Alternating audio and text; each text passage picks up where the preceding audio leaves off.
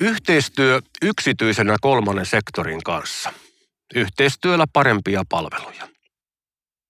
Julkinen sosiaali- ja terveydenhuolto ei selviä ilman järkevää ja tasapainosta kumppanuutta yksityisten palvelun tuottajien ja kolmannen sektorin kanssa. Hyvinvointialueen palveluja järjestettäessä on tuottajaksi valittava paikallisen arvion mukaan paras, laadukkain ja kustannuksiltaan järkevin toimija.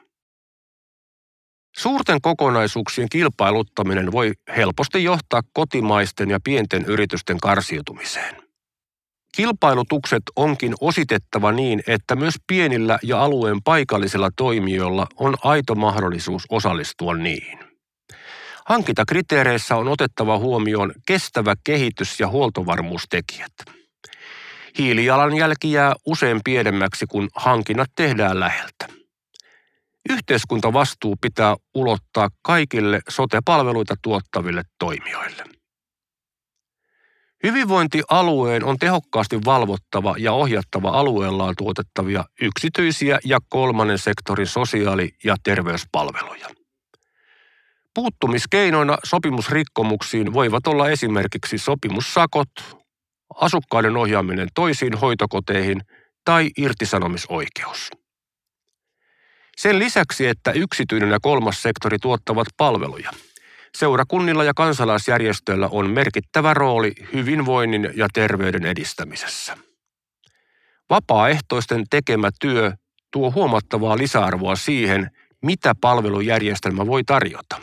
Tästä esimerkkeinä tukihenkilötoiminta ja työ vanhusten parissa – Päättäjien sekä hyvinvointialueilla että kunnissa tulee huolehtia, ettei järjestöjen arvokas panos sosiaali- ja terveydenhuollolle jää tulevaisuudessa hyödyntämättä. Järjestöjen rooli on kirjattava hyvinvointialuestrategiaan ja yhteistyölle on luotava rakenne. Kela-korvausjärjestelmän romuttaminen merkitsisi lääkäripalveluihin pääsemisen vaikeutumista. Esimerkiksi kynekologi- ja silmälääkäripalvelut haetaan pääosin yksityissektorilta ja osin myös suun terveydenhuolto.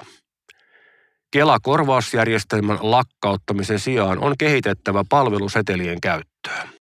Se on hyvä tapa paitsi lisätä asiakkaiden mahdollisuuksia valita itselle sopiva palveluntuottaja, myös osaltaan turvata palvelujen riittävyyttä alueella. Tällä on suuri merkitys korona-aikana kasvaneiden hoitojonojen purkamisessa. Lisäksi on kehitettävä mahdollisuuksia käyttää henkilökohtaista budjetointia. Yhteenveto.